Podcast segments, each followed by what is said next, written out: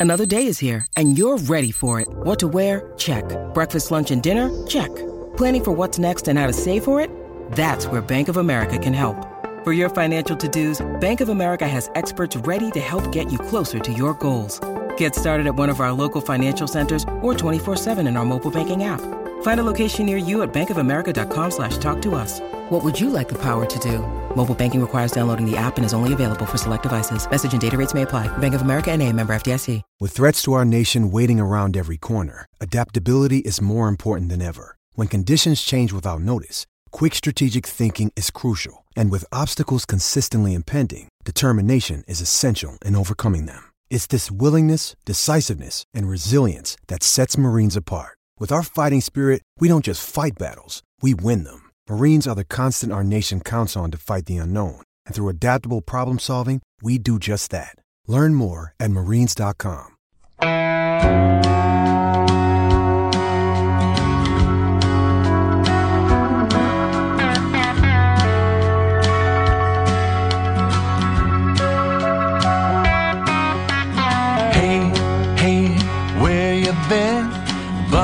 Talk is about to begin. Hey, hey, hey, come on in. Welcome back to another edition of Buckeye Talk from Cleveland.com.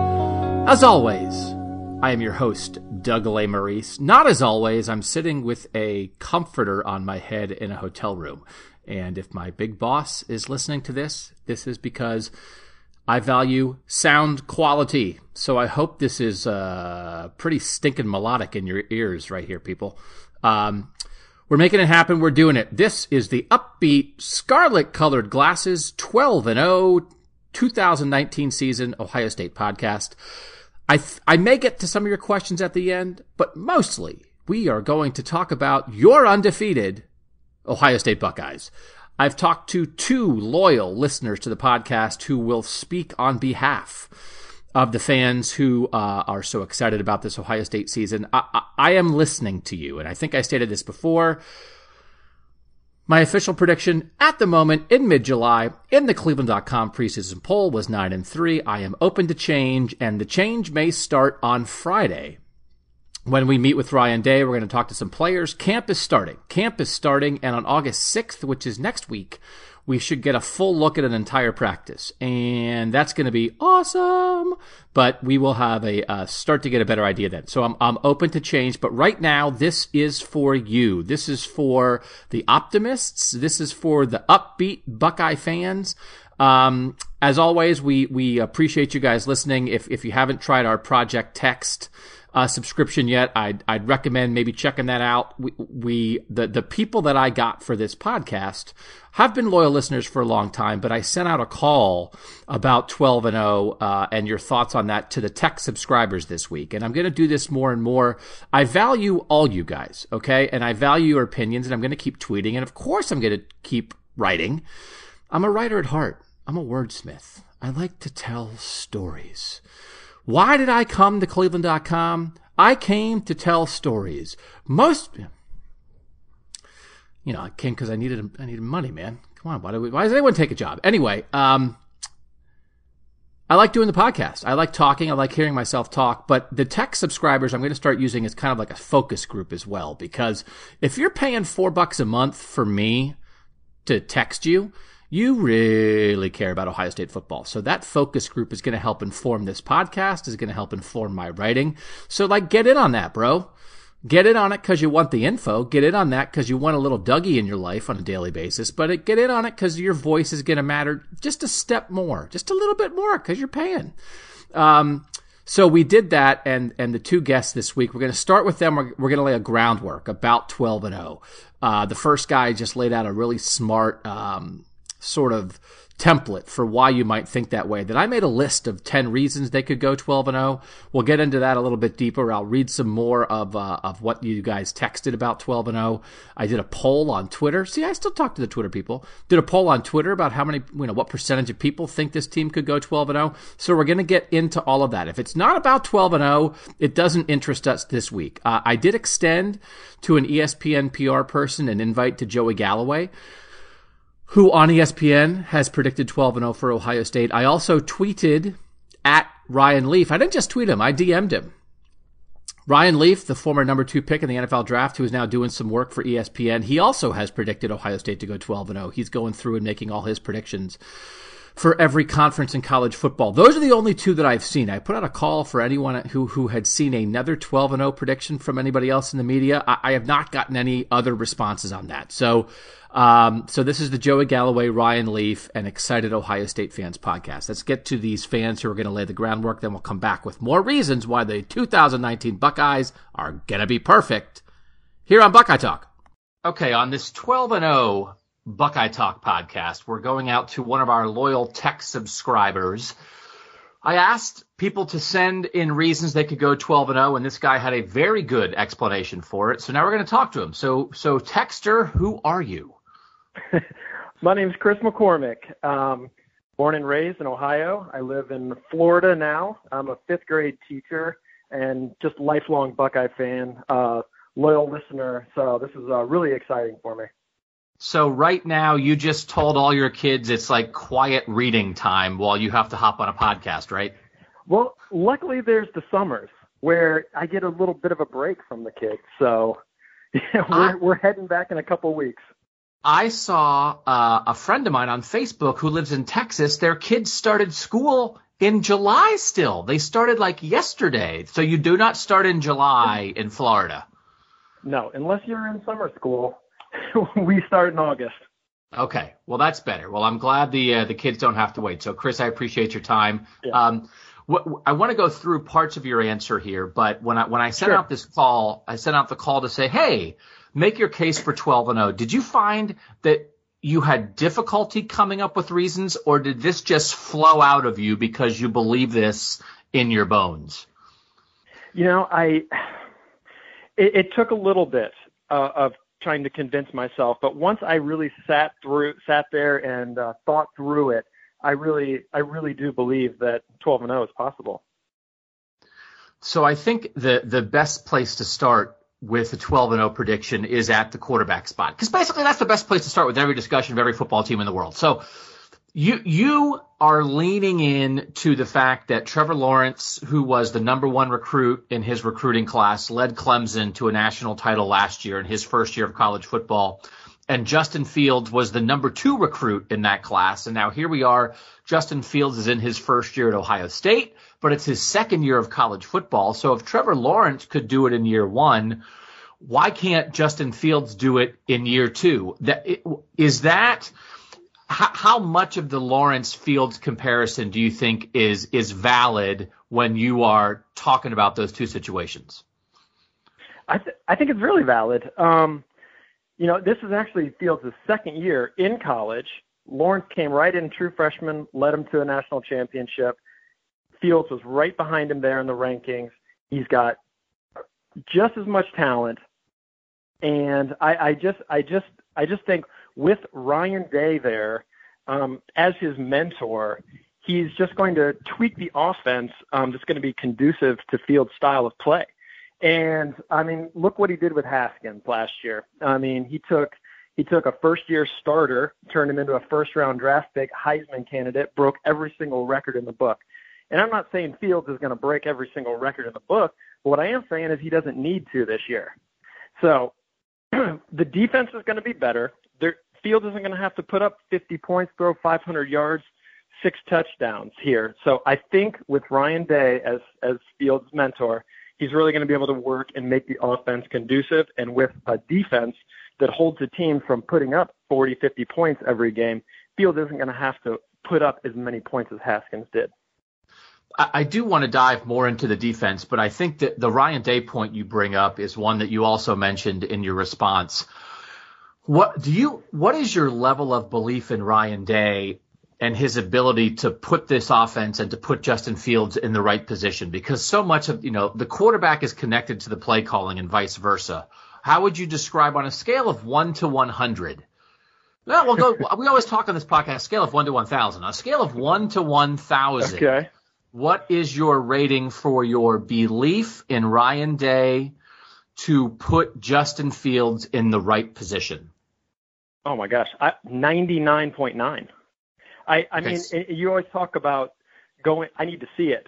I mean, I'm just I'm just looking at what I have seen from Ryan Day so far. Uh, I mean, he worked great with JT his first year. Last year with Haskins, the first three year or the first three games as a coach last year, he won those. The offense looked great. So I have no reason not to believe that he won't put Fields in the best position. I think um, you didn't mention this necessarily in your email, and maybe it's because maybe it's because it's uh, maybe a little bit of a of a of a questionable link. But I've also had people who have responded and brought this up as well. The offensive line has four new starters. Okay. Um, and obviously, again, we're tying all this stuff together. It all ties together. I mean, it's like I always get mad when coaches yeah. say, like, well, everything's collaborative and everything's connected. And it's like, well, I just want to talk about one yeah. thing. And now here I am tying stuff together. The offensive line is new, but as we've talked and written about and everybody knows, you know, the three guys who are going to start on the right side of the line, center, right guard, right tackle, are all basically top 50 national recruits. Do you have extreme belief in the ability of this offensive line, even though it's not very experienced, to play pretty well right away. I do. And I think that's where Haskins' dual threat ability comes into comes into Fields, play here. Right. Fields uh, dual threat ability. Right, Fields, right, right. Fields. Yep. Um, I would have been more concerned if Has well, uh, I'd be more concerned with the Haskins style quarterback yes. that wouldn't have the mobility or the escapability to get out uh, of some pressure that he might feel.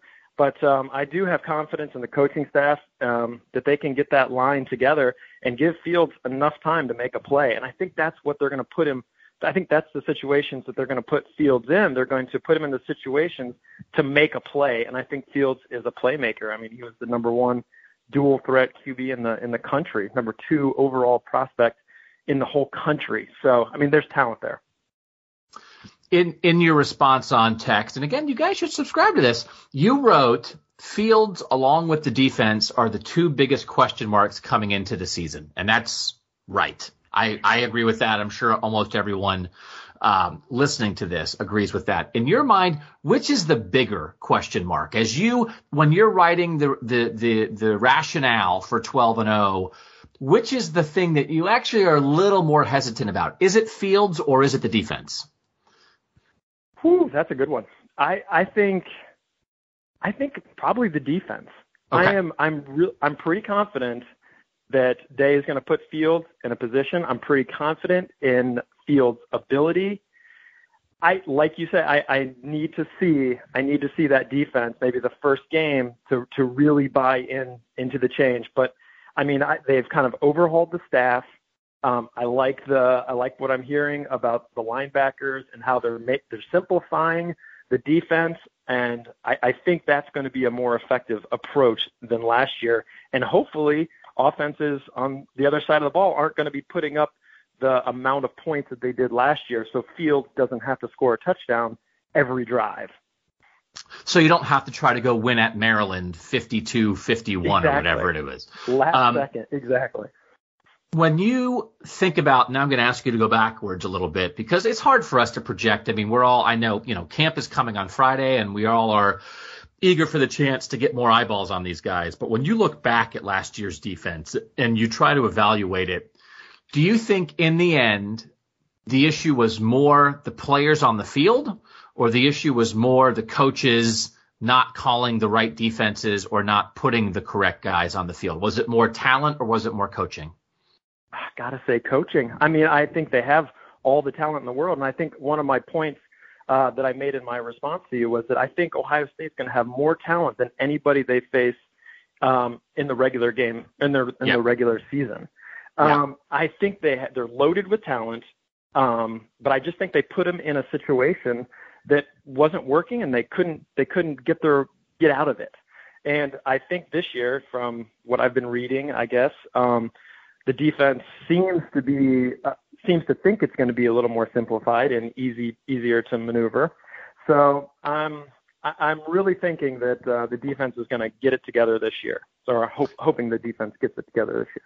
What was your level of shock as a fan watching watching an Ohio State defense that not only gave up points like that, but just so often seemed like it, it, it kind of didn't know what it was doing. Like guys were in the wrong spot, they were getting beaten, um, they were they were missing tackles. Just what was it like to watch as someone who's watched Ohio State football your whole life? Sad, sad, Be- because well, I grew up with the silver bullet defense, def, you know, the shutouts. I mean, I grew up when the coaches would tell would tell our team defense wins championships. And I'm also sad because I feel like that's the way college football is going.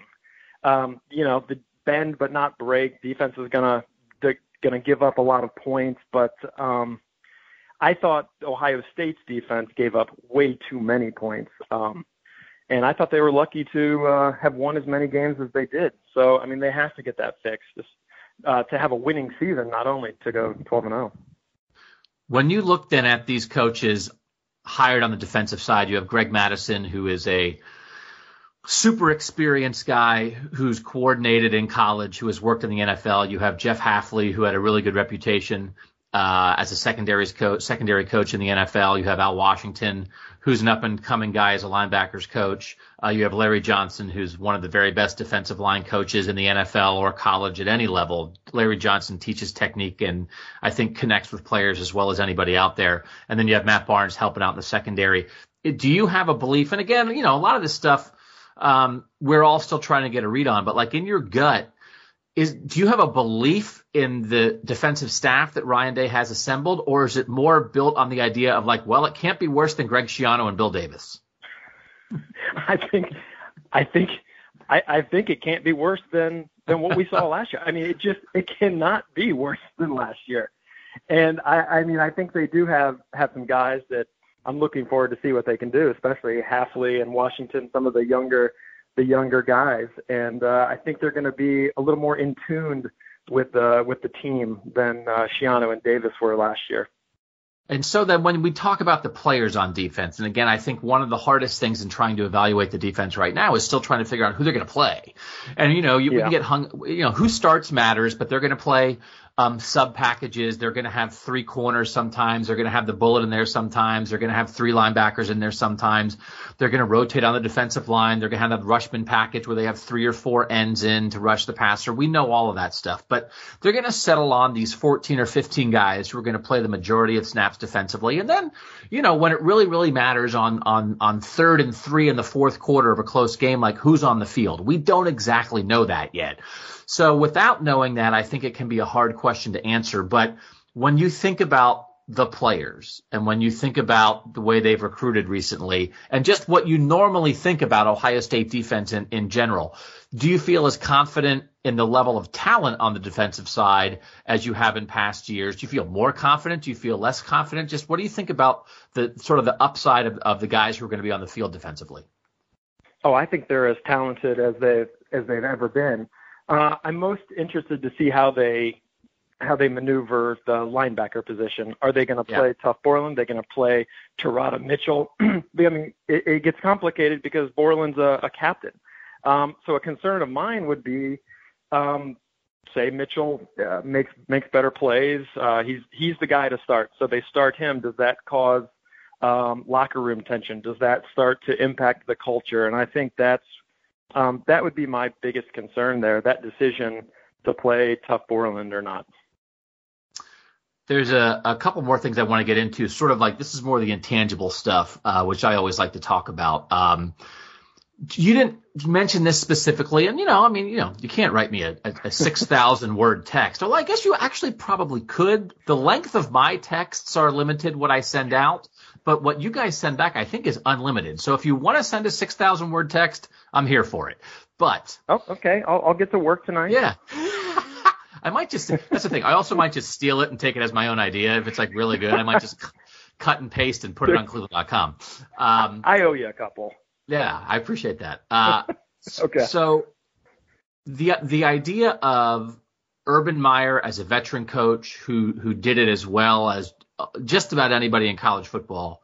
Um, compared to Ryan Day as a guy who's never been a head coach before, other than the three games early last year. Where does that fit into your 12 and 0 thinking? Like, do you think, and this is impossible to answer, but like if Urban was still here, and let's say that Justin Fields was here with Urban because Ryan Day went out and got Justin Fields and convinced Urban this was the way to go. If everything and say that Urban fired the defensive staff and fired his friends and brought in these same dudes, and Ryan Day said, "Hey, I know Jeff Hafley," and like everything else was the same, and the only difference is. Ryan Day is still the offensive coordinator and Urban Meyer's the head coach. Would you feel better about 12 and 0 with Urban as the head coach, or do you actually feel like Ryan Day, fresh blood, new outlook, makes you more confident about 12 and 0? I, I love Meyer, and I, I I think he's one of the greatest coaches of all time, probably one of the one of the best behind Woody at, at Ohio State. But I do like this clean slate that Day brings. I, I think there was with last year with everything going on that had to that had to be that had to play a part um, in some of the close games, some of the losses. Um, I I just kind of like I just kind of like having Day here come in with um, a fresh start. I will say that has been something in the responses that I've gotten that has maybe been a, a, little more prevalent than I would have suspected. That I've been talking and writing a lot about the idea, idea of like, listen, you're replacing a legend. You don't just walk in and yeah. be as good as Urban Meyer. And there does seem to be a belief in, in some section of the fan base of like, you know what? Like, sometimes you need a fresh set of eyes and sometimes yeah. you need a guy who's maybe not burdened by some health stuff or burdened by hiring his friends or whatever that like that that not only is it that that Ryan Day can be just as good as Urban but that actually there are parts of Ryan Day that will be better that Ryan Day instead of Urban Meyer makes Ohio State better. And I don't think I'm there right now but the the way that you just talked about it, Chris, and other people have talked about it, I'll admit I, am thinking about that idea a little bit more because to me, off the bat, my instinct was like, well, listen, like it, it, it's not as easy as it looks, right? Um, but the more that like Ryan Day does good stuff, I think yeah. the more people think like, yeah, I, I think this guy can do this. Yeah, I think uh, you, you know no one no one transferred out. Um, he, he's working on top five recruiting classes for the next uh, the up, upcoming next two years. Um, I think people like this guy. I think people want to play for this guy. I think people believe in him, um, and I think he's I think he's got something. I think he's got something here, um, and I'm really looking forward to seeing it. All right, last question, Chris, and this is I think is a, yeah. context, a contextual question that needs to be asked. In a typical Ohio State season of the past, whether it was during the Urban Meyer era or the Jim Tressel era or however far back you want to go to the John Cooper era or anything else. How often going into a season as a fan did you think to yourself, yeah, I, I think they're going undefeated this year? Like, do you, I know you said at the start, like you sort of had to get yourself to 12 and 0, but are you the type of fan who sort of thinks like, yeah, yeah, I love these guys. They always have talent. Yeah, they're going 12 and 0. Or you know, are you someone who's had years where you thought, oh, I see two or three losses, and then maybe they did better than you think? What what do you normally think going into a season? Well, I never thought Cooper was going to go 12 and 0, I don't think I. well, I don't think I don't really think oh, I ever thought oh, Tre- Tressel was going to go 12 and 0, but I think there were a couple years there. I think maybe coming off that 2014 championship that I had high hopes for 2015, and um, a couple years ago, I I think I had the most. I think I thought Meyer had the best chance uh, in my lifetime of going 12 and 0, and I, I just kind of see Day here um, with that same opportunity. I, I think everything's aligned this year. I think the defense is going to tighten up. I think he's found a quarterback that he's going to be able to to use and um, to use well um, to get the offense going, put up points, and I think they're going to rally around Day. I, I think they they kind of think they're think of themselves as maybe coming in as the under with Michigan uh, projected to win the Big Ten. I think they're going to use that as a chip on their shoulder this year. The last time Ohio State had a new uh, head coach, he went uh, 24 and 0 to start his career. So uh, maybe tw- maybe 12 and 0 won't be that difficult. Uh, Chris McCormick, I think you put together uh, a, a, realistic case for 12 and 0, and that's the thing. And, and, and we're going to delve into this. Um, it, I certainly am not in the camp of thinking that that 12 and 0 is impossible. Uh, it's just not what I'm predicting but I, I, do I'm interested in laying out the case for it, and I think in a lot of ways you've really covered a lot of the important points here, Chris. So we know you've been a loyal Buckeye Talk listener. uh, for a long time. We appreciate you listening. We appreciate you reading Cleveland.com. We appreciate you being a tech subscriber, uh, and it was great to have you on Buckeye Talk. Oh, that, thank you so much, Doug. I really appreciate it. All right, thanks to Chris for that, and uh, and uh, he was really good. My apologies for um, forgetting the fact that it's summer and that that's why he's not in the middle of teaching a class and then trying to cover it up with like, uh, it's you could be teaching class in July. My summer is over because I'm at football practice and I'm I'm sitting in a hotel with a comforter over my head doing a podcast. So I think everyone else's summer is over. So I forget. I forget sometimes. But um, so I want to lay some more groundwork here, and then we're going to get to our our second guest. But um, I'm I'm not saying that Ohio State can't go 12 and 0. I just want some context in this. So we all remember, of course, that in 2012, Urban Meyer's first year, Ohio State went 12 0. In 2013, Urban Meyer's second year, Ohio State went 12 0. 24 0 to start the career of Urban Meyer before the Big Ten championship game loss to Michigan State in 2013, before which I think I said something like, um, you know, if Ohio State loses this game to Michigan State, I'll never podcast again, or something like that, because I was I was so one thousand percent persuaded that uh, there was no chance for Michigan State to beat Ohio State in that game, and then it happened. But I just a reminder, and then an unreminder that that going undefeated in the college football regular season is not that easy. In the playoff era, we've had five playoff years: 14, 15, 16, 17, 18. There have been seven undefeated regular seasons. Florida State in 2014 in the ACC as the defending national champs. 2015, Clemson went 14 and 0 and then lost the national championship game to Alabama, but had reached 14 and 0. 2016, Alabama reached 14 and 0 before losing the national championship game to Clemson. So 15 and 16, Clemson and, and, Alabama switched. The undefeated team lost in the national championship game both those times.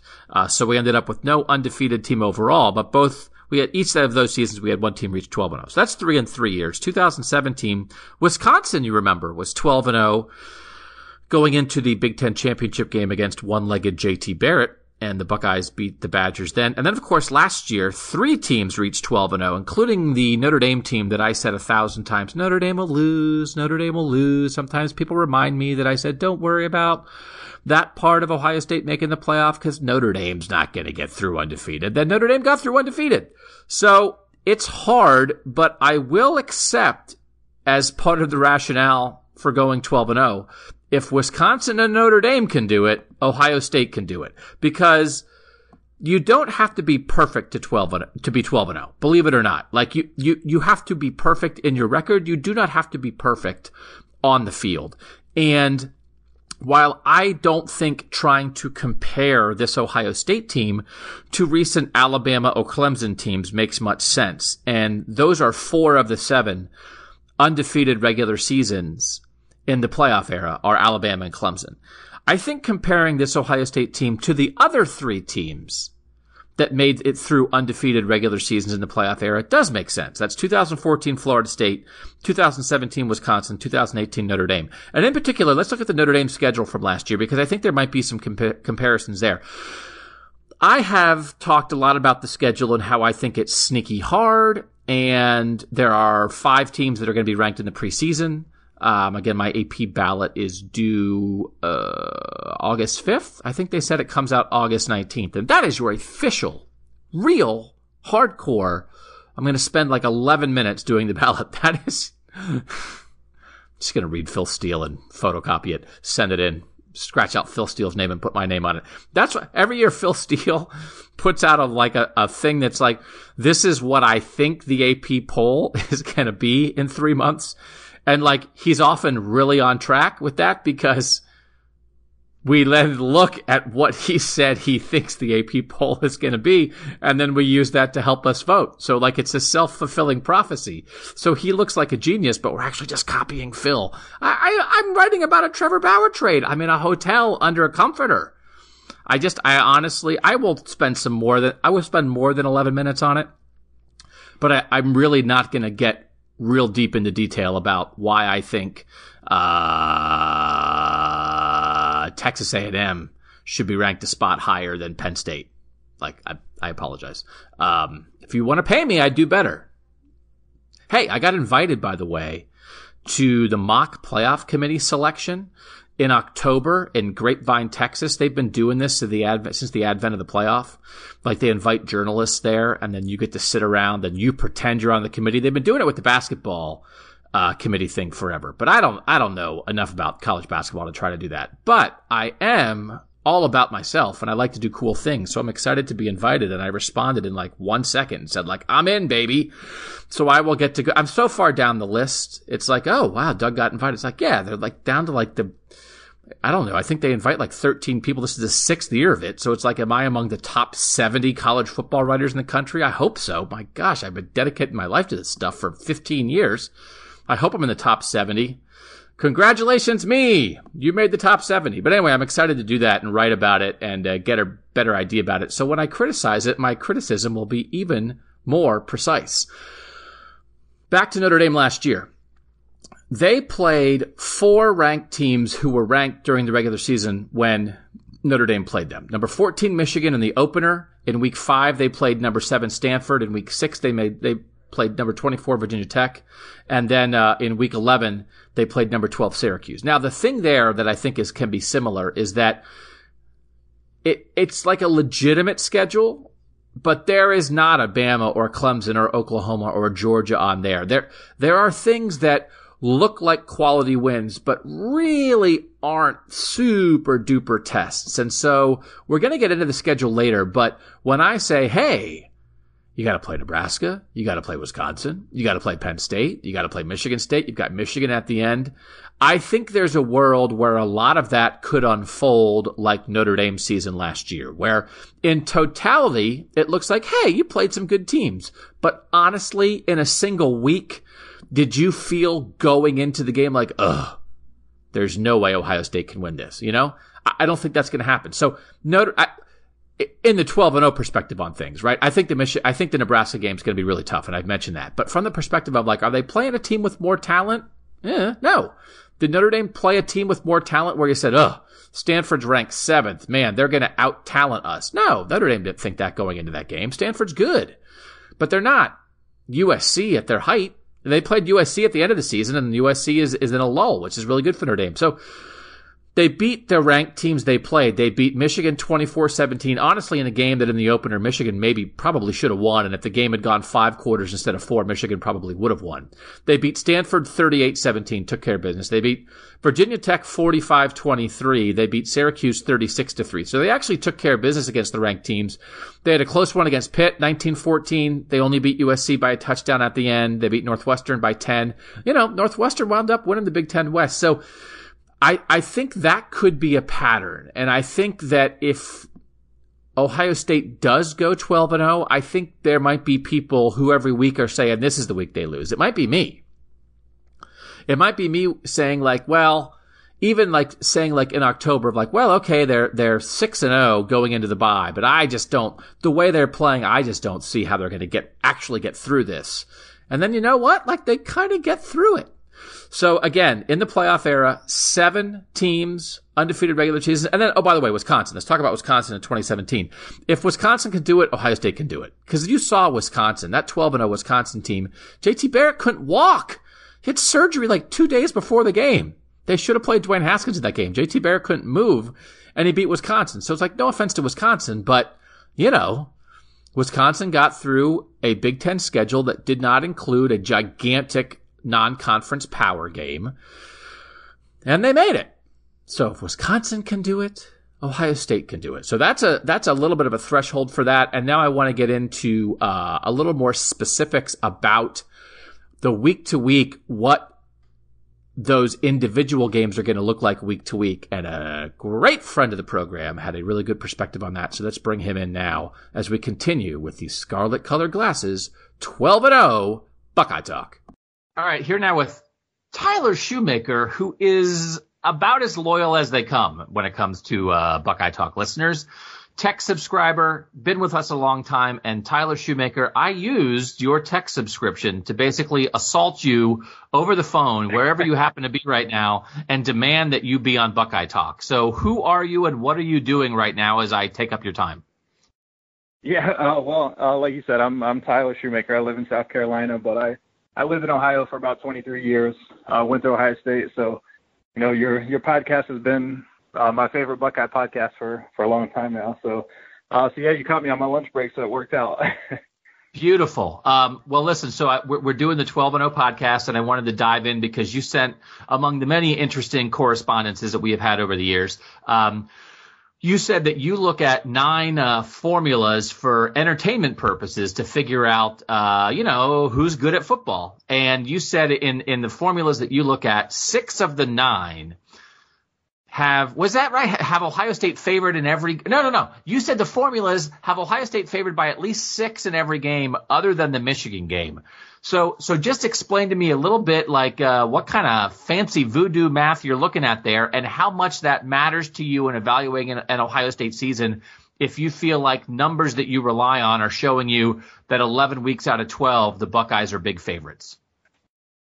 Yeah, well, I look at um, I've, I've done a lot of research on different um for, I mean free free resources that are online that anyone could find. Um, you know, like Phil Steele has, you know, puts puts out his thing, so I, I account for his numbers uh, in there. Uh, Brad Powers from pregame.com, uh, a lot of well-respected uh, college football minds kind of put out their power rankings, and then I also find some other computer models, and then you know, kind of plug that into uh, to a formula. It's it's the short of it is is it's basically an average um, of those numbers. Uh, but yeah, so um, my numbers have Ohio State favored by six in every game except the Michigan game. I would have them as about a three and a half point underdog right now uh, heading into the season. Now, obviously, those numbers will change, you know, as as they actually play some football. But but as of right now, that's that's where it stands. Given how what you've done with this and your experience in, in trying to evaluate games and teams and seasons this way, how much does that mean to you? Like if, if, if I'm what we're doing on this podcast is trying to figure out if Ohio State can go 12 and 0, if the numbers that you rely on are telling you they're, you know, pretty strong favorites 11 out of 12 weeks, how confident does that make you about the potential idea of 12 and 0? Uh, I'm pretty confident. I mean, the numbers are, um, especially last year's when I really ramped up, you know, doing it, spending a ton of time and doing a ton of research on it, um, and kind of honing my formula. Um, but I mean, it's it's pretty accurate. Um, you know, but there are statistical outliers. You know, no matter what, like you know, Iowa two years ago and Purdue last year. I mean, they were huge favorites in both of those games and and lost outright. So, um, I mean, it's it's obviously not a foolproof system because if if it was, I'd be a lot richer and you know that would be my job. But um, you wouldn't be on yeah, some random podcast on your lunch break talking to me if it was foolproof. Yeah, exactly. So, um, so yeah, but it it is pretty pretty accurate and it gives you a good uh, a good baseline, uh, you know, when you're evaluating the games. But you know, obviously that's why they the games aren't played on paper. So so on this very upbeat, very positive 12 and 0 edition of Buckeye Talk, I, I think the most interesting part of what you're saying to me is there certainly are teams that Ohio State plays when you look at a season and you say, "Hey, I think Nebraska's better than people think. I think they might get them. Uh, you know, that's a tough road game, and I think Wisconsin's going right. to bounce back after last year." And and don't sleep on Penn State, Michigan State. They're playing all these teams that you know are going to be ranked in the top 25, but honestly, you know, when you look at recruiting rankings and those kind of things, haven't recruited as well as Ohio State. So it, that to me is where this comes in. Is it, it is that sort of a reminder to you of like, yeah, well, you know, maybe Wisconsin's pretty good and Nebraska's pretty good and Penn State's pretty good, but you know, Ohio State's Ohio State, and they're going to be just like very strong favorites, even against top 25 teams. Is is that sort of maybe the the the vibe that you get when you look at numbers like this? Yeah, definitely. And I, I think um, you know, kind of a, a simplistic way to look at it would be if these two teams played their best game on that day, this team, you know, being Ohio State, would be favored by six six points or more. Um, and like I said, I don't I don't have my numbers in front of me, but but I was kind of shocked at the uh, Nebraska, you know, what my projected line for the Nebraska game would be because I'm pretty sure it was uh, double digit uh, favorites. So that that kind of kind of surprised me. It makes me a little nervous. uh, you know, as you pointed out, that's going to be uh, potentially this year's Purdue. I hope that's not the case, but I, I think that that possibility is out there. And I do think that's an important point. Um, maybe it's more would be a point for the for a nine and three podcast, which is what we've kind of already done for a couple months here. But like the idea of right. if you think, you know, anybody can can jump up and get you out of nowhere, which is what we saw with Purdue and Iowa the last two years, and there aren't aren't numbers anywhere on earth that would predict that, that, that would predict an actual loss for Ohio State. You know, if you get a vibe for the team and you could watch the way the defense was playing last year, and look at Jeff Brohm and Rondale Moore and think to yourself, man, I wonder if something's coming. Or you could look at the the game the year before and they're coming off the big Penn State win and you're thinking, man, are they going to have trouble getting back up for this? So you can do that sort of intangible stuff, but there, there there's not right. like a talent, a talent or number analysis that would have led you to, you know, maybe you maybe you would have bet on Purdue or Iowa like plus the points, but but there wouldn't have been anything that would have led you to Ohio State's going to lose that day. But if you think nine and three, it's not to me. What nine and three would be is is not them having out at three out of nowhere games. Somewhere in there would be at least one or two losses where you know what they played pretty well and they just weren't good enough because the team they also played was pretty good. And and what to me is happening is when you cite numbers like that you're leading me away from that. Now, you have to leave open the possibility of, of the thing that nobody sees coming, but I think you're making a case for good against good at their best against a team that's at their best. Like nobody is going to beat Ohio State except for maybe Michigan. Exactly. And that's, um, and, and you also have to consider Michigan's at home. So what that does from a point spread perspective is generally, so I would have them as a three and a half point favorites but basically, what that means is my numbers have Michigan as a half point better, but you add three for the home field advantage. So, I mean, Ohio State and Michigan right now, you know, according to my numbers, are pretty much even. Um, so that's that's one of those just toss-up games. Um, and, and the other thing uh, to consider, even when you look at the Purdue game last year, you know, we lose by what 29 points or something like that. Yeah. Um, I think Ohio State had, I think it was seven or eight trips to the red zone that either resulted in a field goal or no points. So even as poorly as they played, if they just capitalize on those on some of those red zone trips, it's it's a toss up game. So um, I mean crazy things like that happen every year. So that's why that's why I said you got to take take the numbers with a little bit of a grain of salt because you know stuff like that happens. Ohio State moved the ball, got into the red zone, and then and then couldn't score. So is that possible two or three times this year? Sure. But when you think about it, then Tyler, just sort of uh, as a general thing, with with the information you have, with the way that you personally analyze college football as an Ohio State football fan, how, how good do you feel about the idea of the Buckeyes going 12 and 0? I feel like their ceiling, if they played their absolute best in in 12 games, they could go 12 and 0.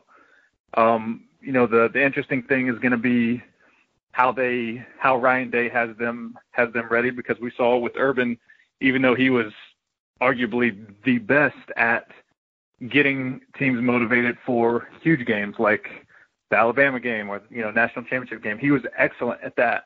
It was the games against the Purdue's of the world that that make you a little nervous. So I'm I'm interested to see how that um, kind of intangible motivation factor um, is with uh, with Ryan Day.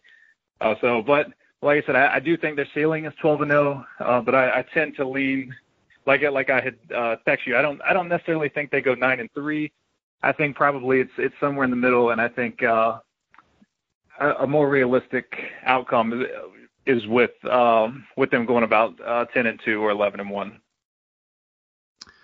Tyler Shoemaker, now that I know that you are a, uh, for entertainment purposes only, college football uh, an- a- analytical genius. Although you know what, it's all legal now. It's all legal. It's all legal. We can we can talk about this stuff. Except, um, yeah, except in, in, South Carolina, it's not. yeah, and it's not in Ohio either yet. But like, we'll get there. Yeah. We'll all get there someday. Um, yep, exactly. So so so now that I know, you know, Tyler Shoemaker, I mean, you've been in my life for a very long time. You know, we we've we've corresponded on Twitter, we correspond on text, but but I never knew you on this level, Tyler Shoemaker, and I have a newfound yeah, and, well, even, an even greater respect for you. oh, well, I, I appreciate that, and yeah, I was I was disappointed last year when uh when you and Landis were doing the uh you know the against the spread picks every week. I, I was disappointed. I, I was hoping to get a shot to to come on and kind of talk about it with you guys. I think it was better for you because with the fact that you provide actual hardcore analysis, you do not want to be associated with knuckleheads like us. You're better off staying away and just uh, analyzing your numbers. Um, well, anyway, Tyler's, it's great to get a chance to catch up with you. We appreciate you uh, listening. We appreciate you subscribing on text. And uh, I, I know we will text and tweet soon, and hopefully we'll have you back on the pod someday. But thanks so much for this. Yeah, absolutely. Thank you, Doug.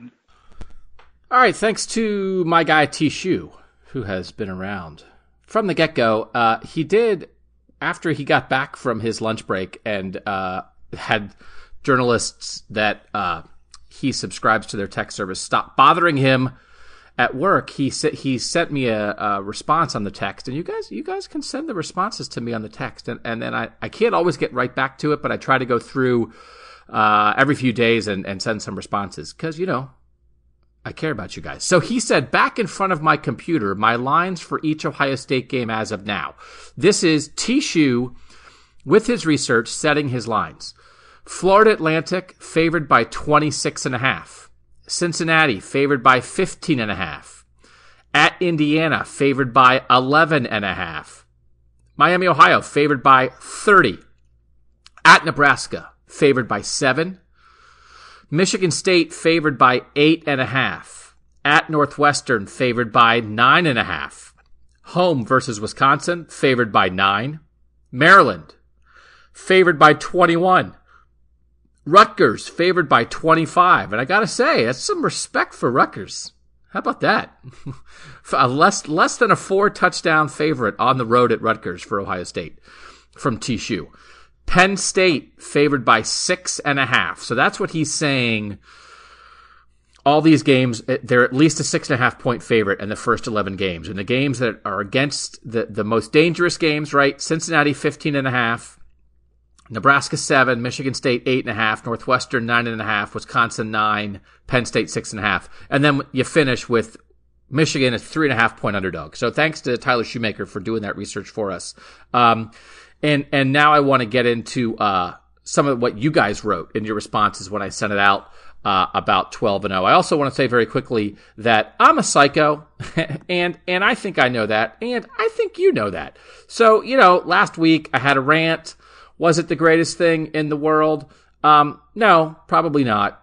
Like, would I, would I, do I regret it? No. I mean, I just, I said what I said and I stand by it. But is it like appropriate for me to be on here doing that? Maybe not. But I will say that like, really a lot of you guys on text, some people on Twitter, like re- reaching out and saying like, you know, we like what you do, Doug. Um, sort of maybe acknowledging that like I'm uh, I'm freaking out a little bit. I, too, I sometimes do this at the start of the season. I often do it in the middle, late part of the season. My wife always knows the week when I'm like I can't do this anymore. I'm a failure, and she's like, it's week ten. This happens every year for 15 years. Um, so I appreciate you guys.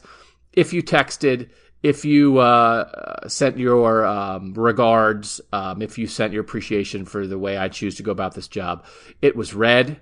It was noted. Uh, it was very much appreciated. I am not going to make this podcast on a regular basis unless I am. No, am I? Uh, probably not. A, a place for me to have personal rants about things. I will say this. Today, I was driving to McDonald's. I left my hotel room, went to McDonald's to get some breakfast. And my daughter called me and said, You are doing a Facebook Live right now and I have no idea how I was doing it. And it was on my personal Facebook account, so it wasn't like on cleveland.com. But somehow, like, I pocket hit enough buttons, like pocket dialed enough buttons to start a Facebook Live video totally without my knowledge. And my wife was worried that I had somehow done it while I was getting into the shower and that Facebook was about to see some things that Facebook doesn't want to see. Um, so I'm curious about I pocket dial Bill Landis like four times a week, and I do people still pocket dial people? I pocket dialed Braxton Miller's number from Browns practice the other day. It's an iPhone. It's not like, is this something that I should be past? I feel old and dumb, and I just want to know if people still do it. So let me know, text, Twitter, whatever. Do you still occasionally pocket dial people?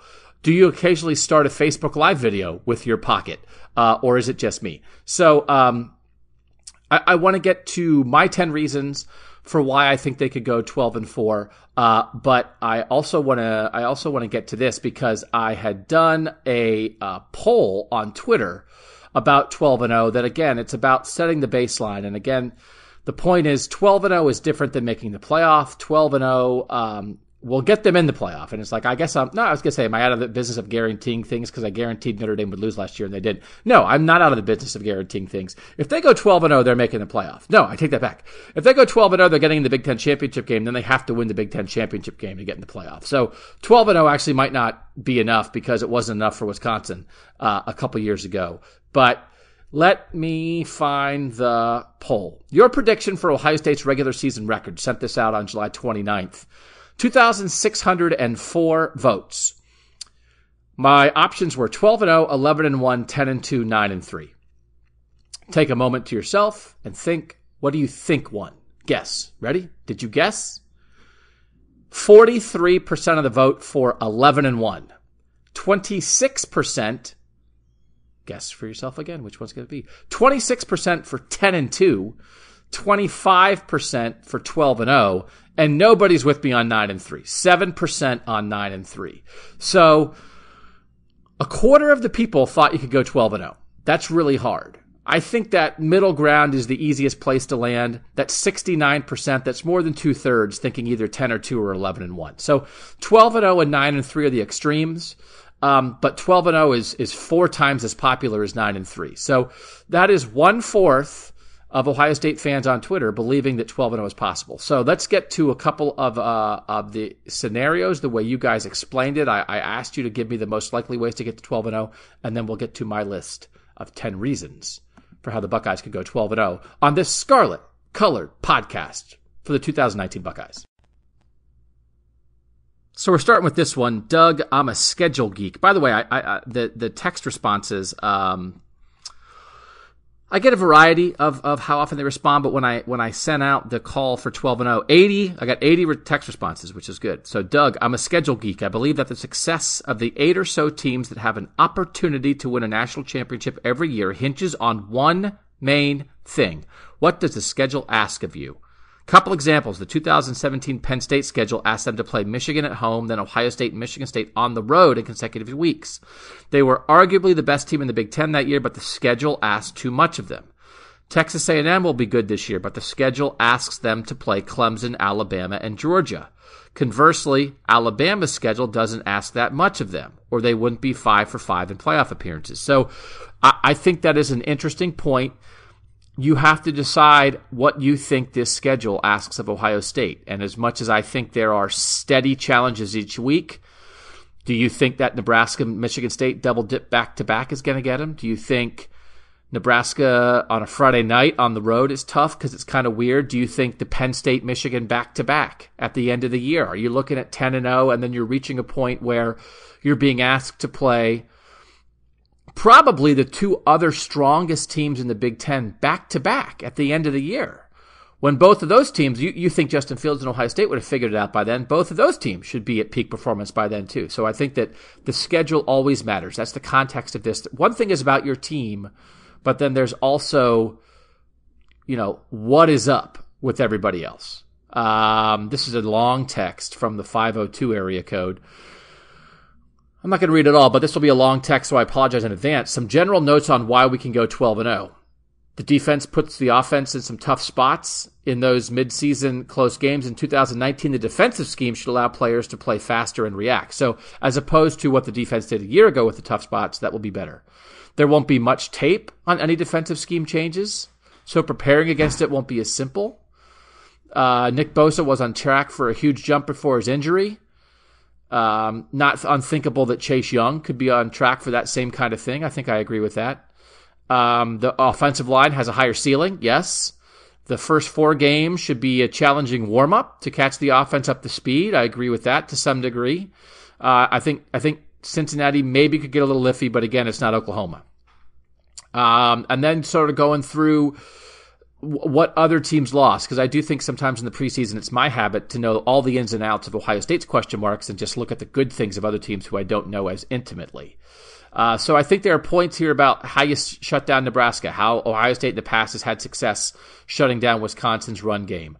Um, Michigan State is returning a ton of talent, but they did that last year and took a step back.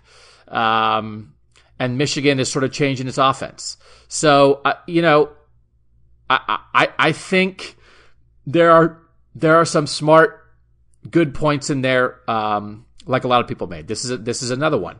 Pretty simple answer: quarterback play. This kid, Justin Fields, is going to light it up, and to date, he has not been given his just due. The only player ranked higher than him in the recruiting class won the championship last year. He is part JT and part Troy Smith. People asked me last year, who do you compare Haskins to in the NFL? I had to think for a minute or two and said Dan Marino. But Justin Fields, he says Tate Martell at quarterback would have equaled 9 and 3. Justin Fields equals 12 and 0. That's why this head coach went out and got him. Just wait what Georgia when Georgia does not make the playoff, they'll wish their QB was the one we have. Cheers from the 408 area code. It's not unreasonable to believe that much in Justin Fields. We all might have differing opinions on Justin Fields. It is not unreasonable to believe that much. I think the Buckeyes realistically could go 12 and 0 for a litany of reasons from the 3-3-0. The number one uh, most obvious reason is the first half of the season provides a significant cushion for trial and error. Not having a big non-conference game for the first time in years will be huge for Justin Fields. I think we're also forgetting how special Fields is.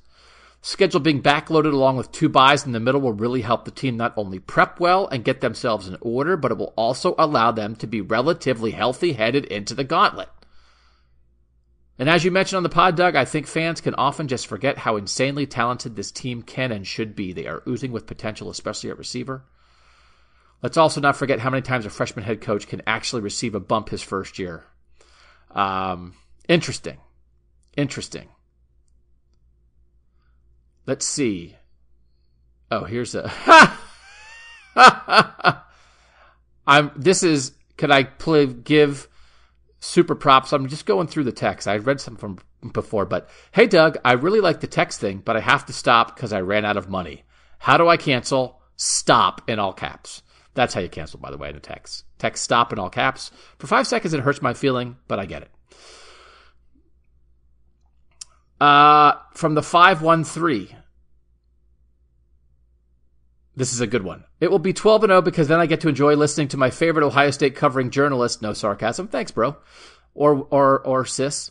Defend himself against his 9 and 3 take for several months. Will it into existence. I'm here for that. I wrote bullets below, then I realized it's simpler. Ryan Day plus Mickey Mar- Mickey Marotti blends the best of Urban and Dabo Swinney. That's going to be lightning in a bottle right out of the gate. The 2017 and 18 recruiting classes were Urban's two best. That's the core of this team. That is a strong point. Marotti and his strength team are as good as anyone in developing talent, so the potential from 17 and 18 will be realized this year. That's your second year players and third year players. That's the heart of any program like this. The first year guys usually aren't ready to contribute. A lot of the best fourth year guys are gone. You win with your second and third year guys and the second and third year guys in this team, this is me riffing now, are both the top two recruit classes in the country. Marotti still coaches this team in the offseason. The gaps from last year have been addressed. Offensive line will be better. Linebackers and defensive back coaching is better. Defensive philosophy will allow players to execute. The quarterback learning curve can survive for the first six games, and Day's style will keep the team positive and loose while maintaining intensity needed to win tight games. No embarrassing upsets for the 5 1 3. Here's the thing, and I'm, I mean, I'm here to acknowledge this. There is nothing in these 12 and 0 arguments that isn't true. Will it happen? I mean, of course, uh, we don't know. Could it? 100%. There's not, I, I, as I've gone through these, and as you play it out in anyone's head, there's nothing fanciful. It's best case scenario. But there are teams, I mean, if you went through right now and said, how can Minnesota go 12 and 0? It's fanciful. How can Michigan and State go 12 and 0? Fanciful. How can Texas A&M, as someone mentioned with the schedule earlier, go 12 and 0? You're really beating Bama and Georgia and whoever else you have to beat? You're winning all those games? Again, maybe Texas A&M has a playoff case. Do they really have a 12 and 0 case? No. So a lot of teams in the country, you couldn't even try this exercise. Ohio State, you can try it. I might disagree with the, the final evaluation, but it's hard to disagree with the reasoning because I think each little reason makes a lot of sense. Doug, my persuasive, persuasive text for 12 and 0 simply goes like this. I think the defense is going to be rock solid this season. I believe solid defenses are the antidote to trap games, as well as the Iowas and Purdue's of the world jumping up and derailing a season. The defense will buy time for Justin Fields to grow into his position. We will look back on 2019 and find ourselves thanking two ex Michigan coaches, that's Al Washington and Greg Mattison for sending us into the Big Ten championship unbeaten for a rematch with Nebraska from the 614. I'm not going to do all of them, but again, I got 80. I'm, I'm, I'm going to try to do the best ones, and there's so many good ones. The Buckeye Case for 12 and 0 by Marlon Hopgood, putting a name on it from the 734. Three macro reasons: the motivation effect of the preseason disrespect, and if that happens, then I I, I get a little I get a little uh I don't want to ring. I mean, it makes me laugh when like journalists like you find out at the end of their career, it's like, and then they received a ring from the team. It's like, no, I don't want to be friends with the team I cover. But it's my poll. If my poll from Cleveland.com, the only preseason poll exists that exists as a true poll, uh, helps provide some motivation for Ohio State, then so be it. The motivation effect of the preseason disrespect. Because wow, this is a little harsh. Because Urban isn't the coach, the coaching staff and roster will no longer be, be mismanaged. Urban lost his edge and he misappropriated loyalty. Because Urban was the coach, the infrastructure is there from recruiting to strength and conditioning to personal development. Urban instilled a championship culture that makes 12 0 possible every season. Only three other programs have that. We know who they are. Don't think Georgia is quite there yet. Now he gets into some micro reasons. The run game will return to prominence, and so will the defense. Scheduling reason. The four game stretch that starts in, uh, with Michigan State is the toughest thing, but there's byes and there are home games in there. That makes it manageable. And the Michigan reason no one in the Michigan program actually believes they can conquer the Buckeyes. Not buying the fact that they have the roster talent to do it. Josh Gattis has never called a play in a game before, never. So that's Marlon Hopgood. I really like the part in there, Marlon, about the idea of you feel like you've eliminated maybe some of the questions about Urban Meyer, the ruthlessness we talked about, the hiring friends, the whatever. But you've maintained the best of Urban Meyer, which is structure. I think there's some really smart points in there. Uh, let's see. 440 says the Buckeyes have more talent than any other team in the Big Ten, and it isn't particularly close. The 2018 Buckeyes lost only one game with a defense that was mostly a disaster. If they have figured anything out on that side of the ball, it's tough to see other Big Ten teams keeping pace with Day's offense. Non conference schedule is one of the easiest in recent Buckeye history, which will hopefully give Fields and the new O line time to gel. Free Demario. Good one. I would I approve of anything that ends with free Demario. Don't think it could happen. Sorry. Also respect that. Ryan Day, this is from the 203 area code. Ryan Day is the next Lincoln Riley. Justin Fields follows the same track as Trevor Lawrence last season. Someone emerges that can take the top off a defense. I think they have a couple options there. I think Ben Victor as a deep deep ball big play guy is possible. Um, but I also think Chris Olave could go nuts. I, I don't think Ben Victor is going to be the base, the best down in down out guy. I think I think Olave could be really good. Ruckert becomes a middle of the field vertical threat. In my opinion, the offensive line will be much improved, higher talent level, nastier play. Entire offense just needs time to gel. Day is not Tressel, so don't see tentative play calling as an option defensively. We were an anomaly last season. The scheme was poor. We were young in spots as well. Each level of the defense should see experience, size, speed upgrades. With more time in the system, they also have a reason to play and prove people wrong. Talent with an edge is the best thing you can be. So it's like the best the best formula for any team. If you could pick like any say what hey coach X in any sport, what do you want your formula of your team to be? Super talented but doubted is about as good as it gets. So again, if that's where we are with uh, with Ohio State, maybe not being perceived as the Big Ten favorite, but clearly with the best recruiting talent at least, that's not a bad place to be. I'm adjusting my. Can you hear me adjusting my blanket? Hey, whew. Uh, let's see. From the 949, the offense will be fine. Ryan Day has proven that he can adjust to the talent he has and build a system around that. Even with a first year starter at quarterback, I'm pretty sure it worked out with a first year starter last year, Dwayne Haskins. Fields is Braxton Miller with more tools and talent as a passer. From the 847, like my rant last week. Appreciate that. I think it's much more likely they go 12 and 0 than 9 and 3. It's about talent. Ohio State simply has more talent than every team on the schedule. That being said, quarterback is the most pivotal position, but Fields will get better as the season goes on. I think simplifying the scheme will allow them to play a lot faster on defense and more instinctually. Lastly, all this talk of Gattis at UM, he is wholly unproven. And will Harbaugh go against his nature and 100% give up control of the offense? I have doubts. So listen, this is really, really good. Okay? From the 813, wanting to be a guest. I'm going to get more of you guys on later. I like having the people on. You guys are good. Why do I have to go to? I don't have to go to journalists. You guys know more than than I do half the time.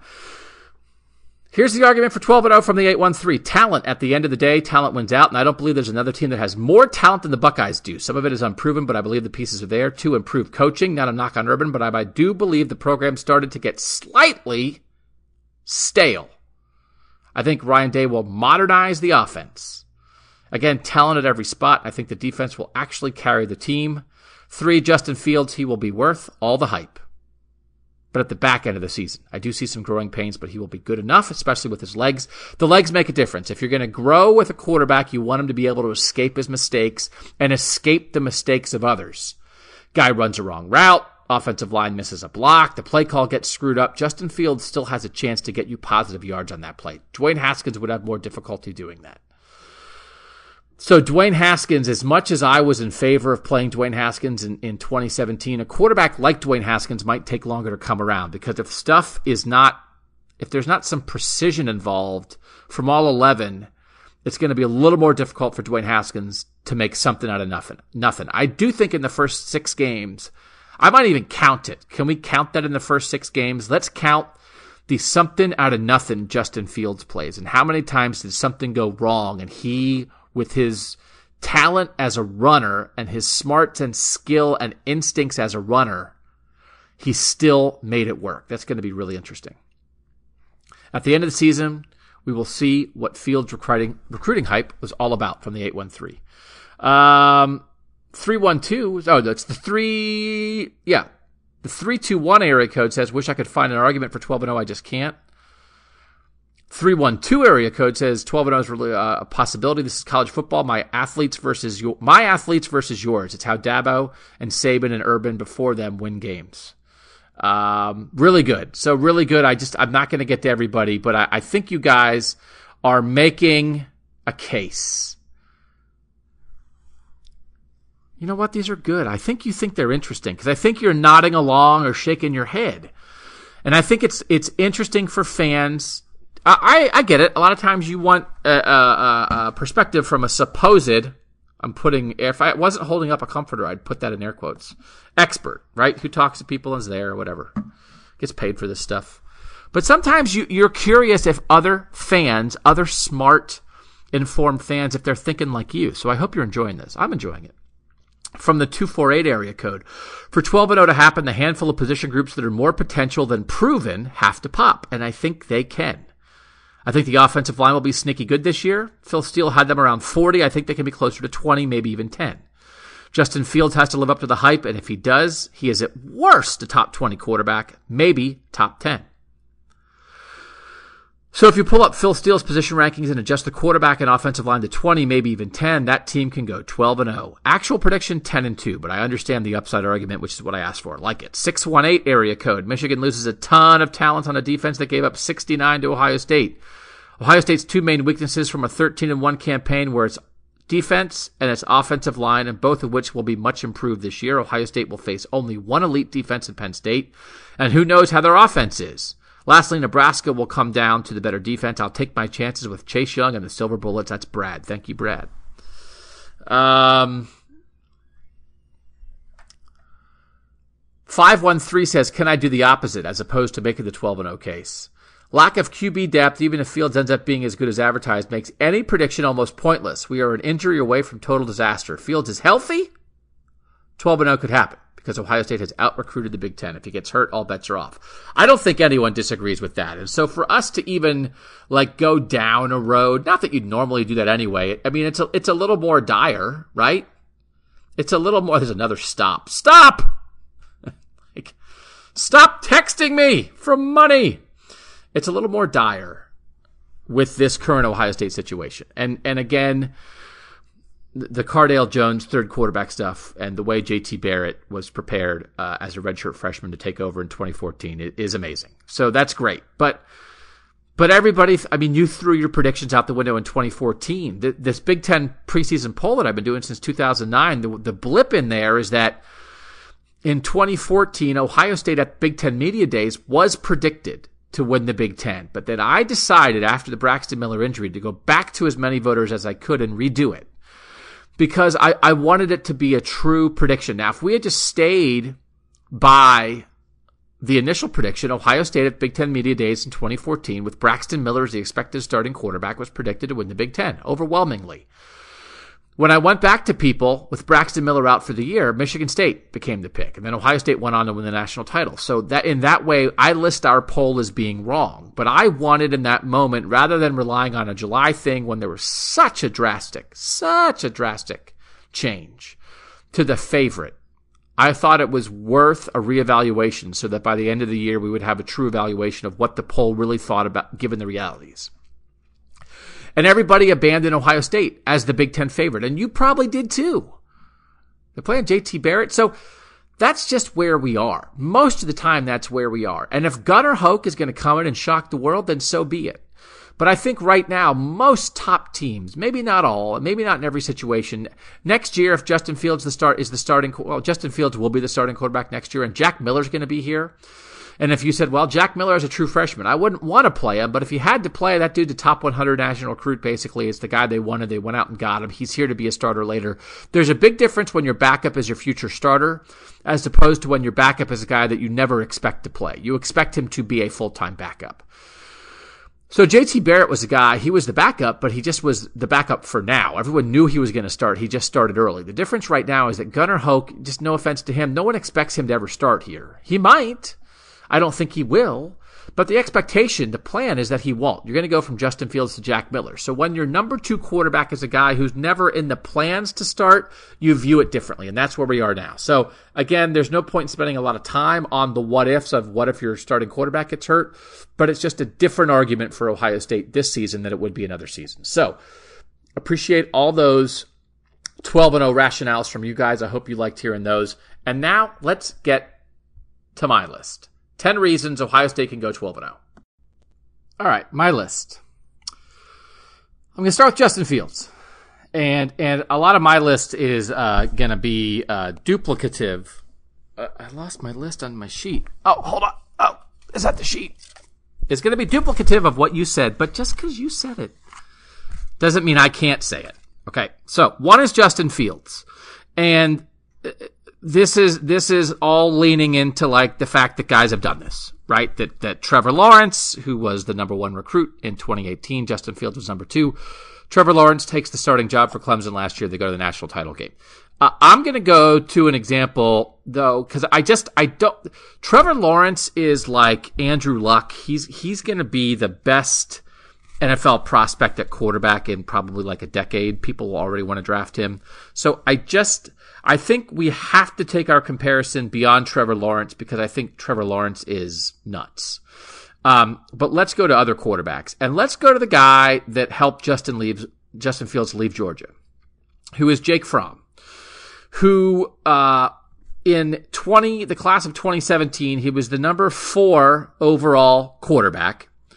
Davis Mills at Stanford was one. Hunter Johnson, who who basically got bypassed at uh, at at Clemson by Trevor Lawrence and then transferred to Northwestern. By the way, watch out for Hunter Johnson as Northwestern's quarterback this year. Uh, he was number two. Tua Tagovailoa was number three, and then Jake Fromm was number four. So he goes into the season. There's an injury to, to that Eason guy who was the starter at Georgia in week one, and, and Jake Fromm as a true freshman. And again, I'm not trying to. Uh, Justin Fields has an edge on true freshman because he's played a year of college football.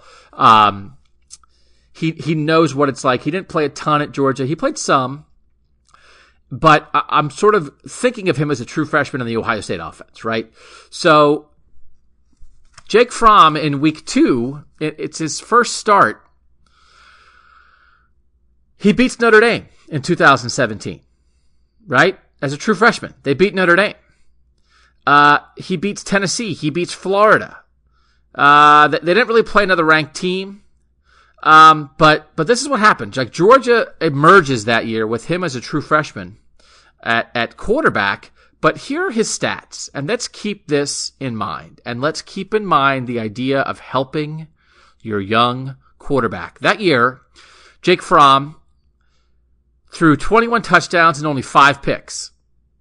Okay, that's good. And, and I'm a little, as much as I'm in favor of throwing picks and making plays and taking chances. That's one of the things I'm a little wary about with Justin Fields, some early picks. So I just want to go through this because you're going to be shocked, I think. Jake Fromm, his stats, starting with week two against Notre Dame 16 of 29 for 141.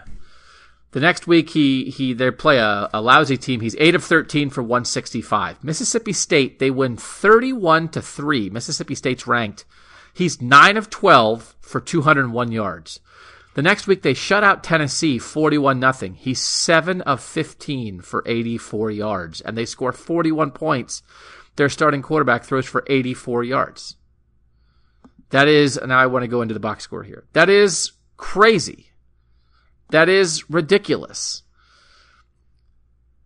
Nick Chubb ran for 109. Sony Michel ran for 63. The defense went nuts. That's how you help a young quarterback. And that's what we all, starting with Ryan Day, who said it and we talked about on this podcast last week. That's what must happen early. That's what must happen early for Ohio State. They've got to find a way to help Justin Fields because I think judging starting quarterbacks by their record is is like a reasonable thing to do, but we all understand that like it's it's not 100% fair, right? It goes beyond that. So, um, so Georgia really helped Jake Fromm in year one. They didn't ask too much of him. So how much are you going to ask of Justin Fields? I, I, think Ryan Day may not ask that much. And if you don't ask that much, then you allow the player to give you a lot by not asking too much. So he's 7 of 15 for 84 against Tennessee, 7 of 11 for 102 the next week, and a 45 14 win over, over Vanderbilt. He throws for 326 to beat Mizzou. 53-28. They ask something there. Florida, they win 42 to 7 against Florida. Jake Fromm is 4 of 7 for 101 yards. It's unbelievable. South Carolina, 16 of 22 for 196. They get smoked by Auburn. It's their loss, 40 to 17. He's 13 of 28 for 184, sacked four times. They come back, they beat Kentucky. He's 9 of 14. They beat Georgia Tech. He's 12 of 16. They beat Auburn in the SEC championship. He's 16 of 22 for 183. Then they go, they beat Oklahoma in double overtime. He's 20 of 29 for 210. Super efficient, two touchdowns and then they lose to Alabama in overtime in the national championship game. So that's Jake Fromm getting to the national championship game as a freshman in a year when he was four of seven against Florida. So that's what you're talking about. I think if you don't ask too much of Justin Fields, then he can give you what you're asking. So that's where I am. Um, that's where I am. That's where I am. That's where I am. So I believe that. I believe as long as they don't ask too much of Justin Fields, he can give you a lot. Number two, the offensive line is better. Again, we've talked about this. I think relying on Jonah Jackson as a guy who who maybe could be an All Big Ten caliber guy as a veteran. He was really good at at Rutgers. I mean, if Thayer Munford makes the leap, if you're telling me Thayer Munford's going to look like a a relatively high uh, NFL draft choice in his third year, I, I don't think that's impossible. I'm not 100 percent sure. I'm totally banking on that. I don't think it's impossible. But if you're telling me that you're really going to get good play from young guys on the right side of the line, top 50 national recruits, Josh Myers, Wyatt Davis, Nicholas Petit Frere, I think absolutely the offensive line can be better than last year. When honestly, you're playing guys like Demetrius Knox and Malcolm Pridgeon on that offensive line who just, you know, they're not in the NFL right now. They're not, they're not going to make rosters. And, and usually, you know, some of Ohio State, when you have a really great offensive line, Isaiah Prince was like a seventh round pick. I'm not sure he's going to make a roster. So you had three seniors on that offensive line Plus, Michael Jordan went pro. You know, three of the guys are not real huge NFL prospects, and Michael Jordan was playing the wrong position last year. So, can this offensive line be better than that? Although that offensive line played so well against Michigan, yes, the offensive line can be better. That's number two. The off, the number three is the the receivers go nuts again. Parris Campbell's flashing in Colts camp right now. Okay, he's doing some things. But then, can the uh, receivers be better than last year? I think they can. KJ Hill is super reliable somebody this week mentioned uh, some random draft analyst on Twitter, but I don't disregard those guys out of hand because I I follow the draft analysts that I really respect, and then they sometimes bring other people into my timeline on Twitter. Somebody got this brought this guy into my timeline. He said he had found his number, his second guy in preseason evaluations that he thinks is a, is a first rounder. And it's KJ Hill. Now, he had a 4 3 time on KJ Hill for the 40 that I think is too fast. I don't believe that. I don't think that's factual based on what he's actually run. But he's talking hands, agility, elusiveness, reliability with KJ Hill. I'm there for all that. So someone else on Twitter made a, a, a comparison of Jarvis Landry for KJ Hill, and I think that's in the right range because Jarvis Landry is not a tremendous NFL athlete, but he's a good, solid, reliable guy that is making a boatload of money.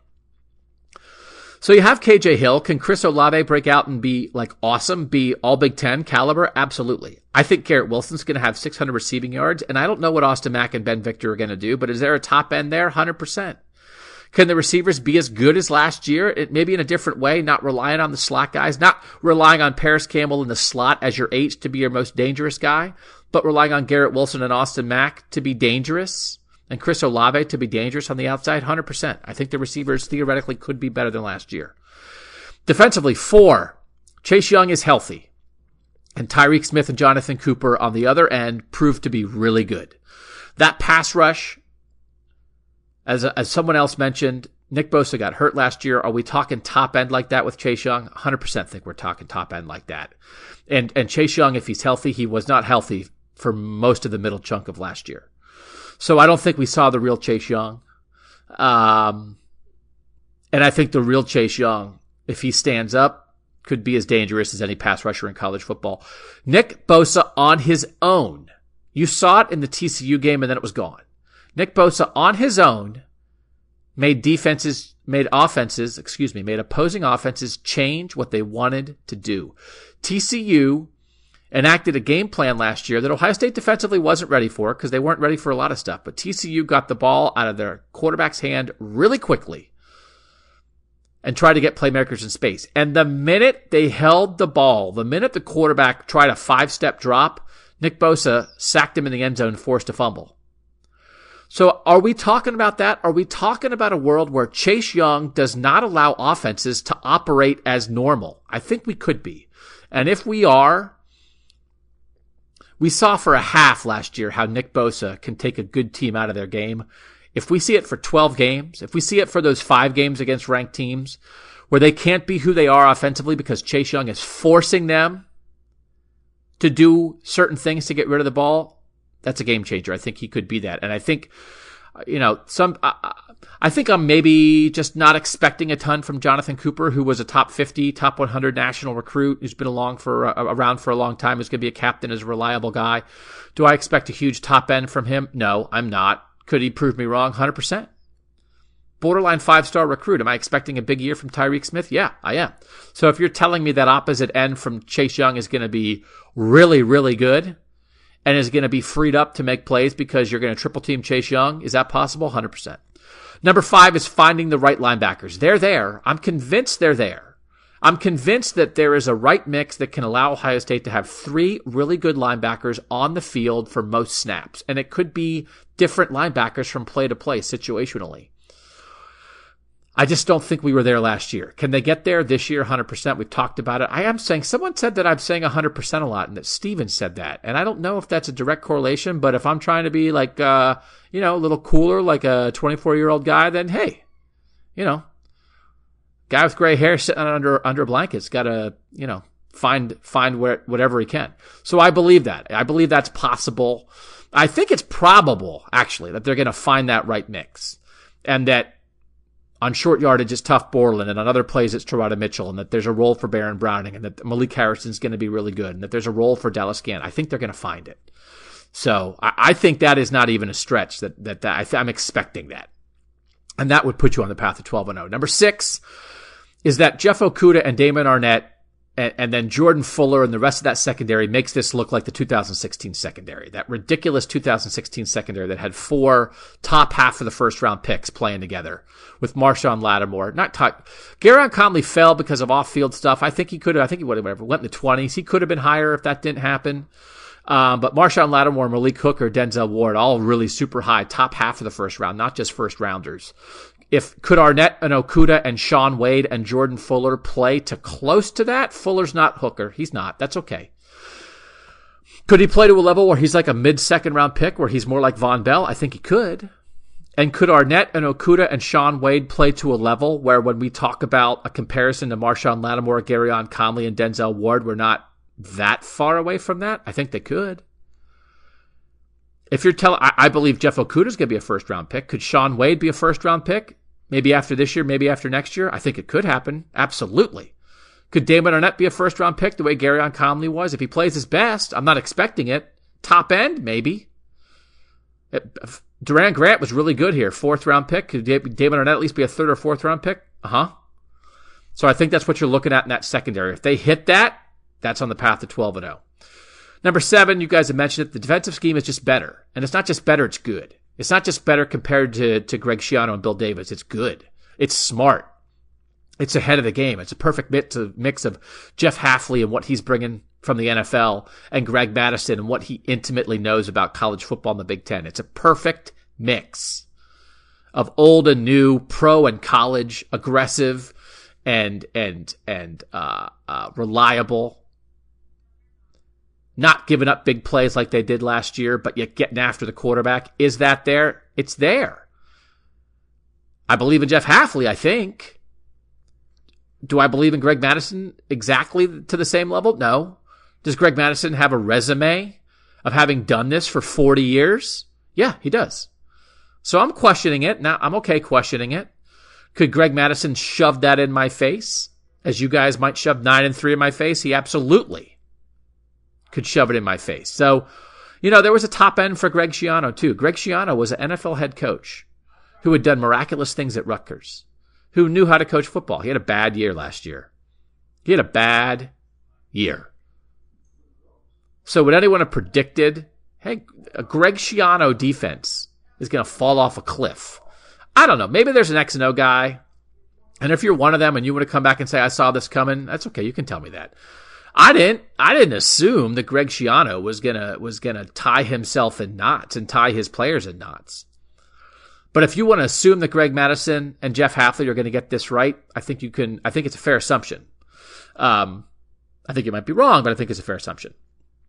Eight, coaching on the offensive side of the ball. Will Ryan Day, Mike Yurcich, and Kevin Wilson be better than what Urban Meyer, Tim Beck, and Ed Warinner were the last time we had a switch with the offensive coordinators? Right.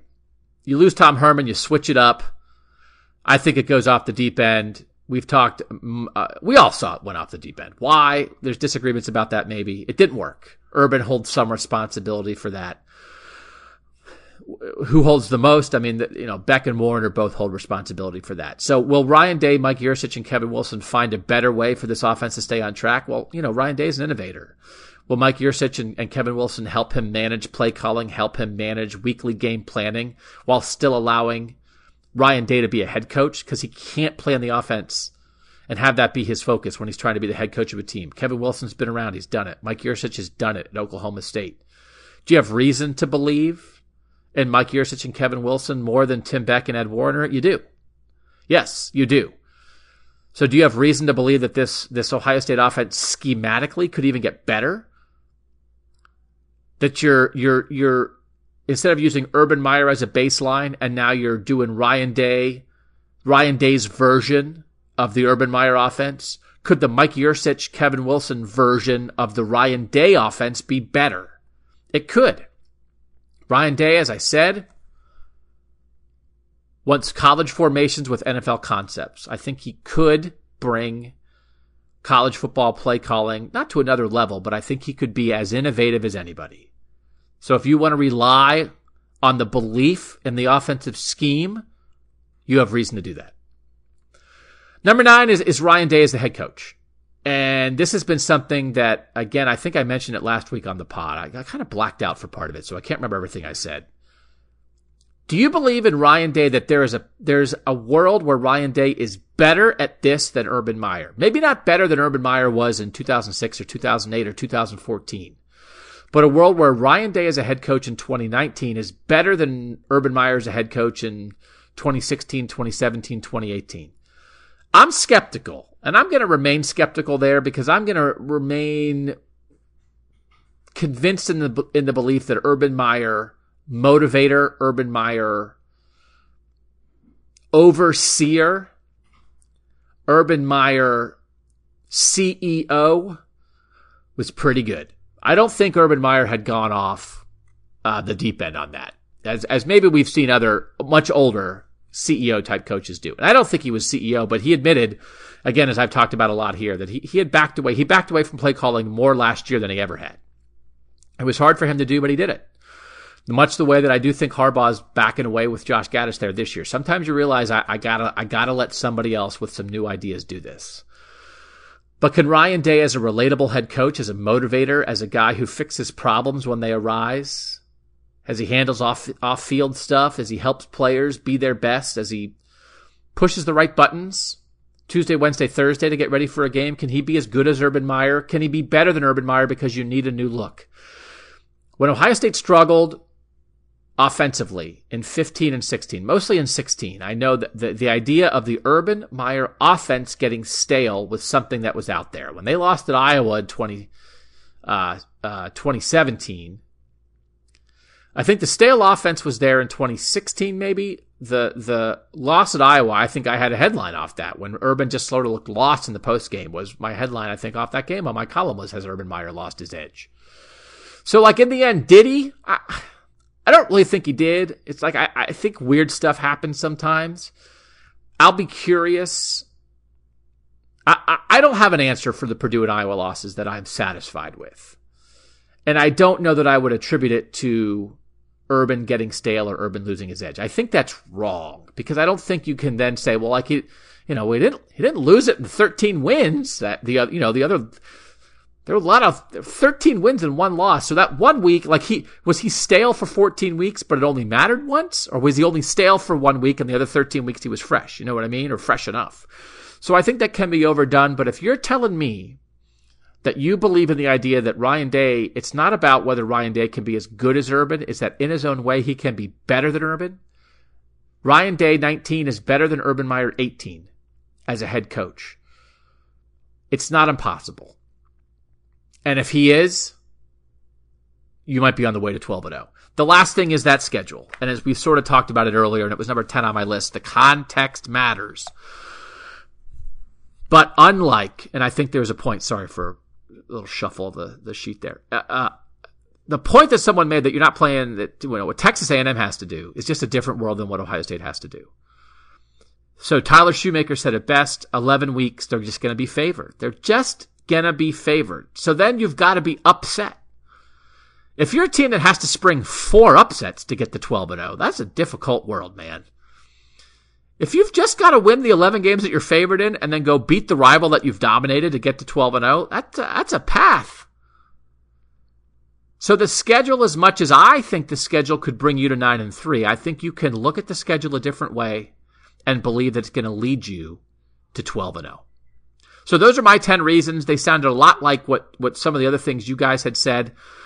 I'm not going to get to questions this week because there's just a lot going on. And here's what we're going to do. We're going to have this opportunity to speak with Ryan Day on Friday. And then we're going to start watching practices next week. And this podcast is going to change because we are going to be soaking in information.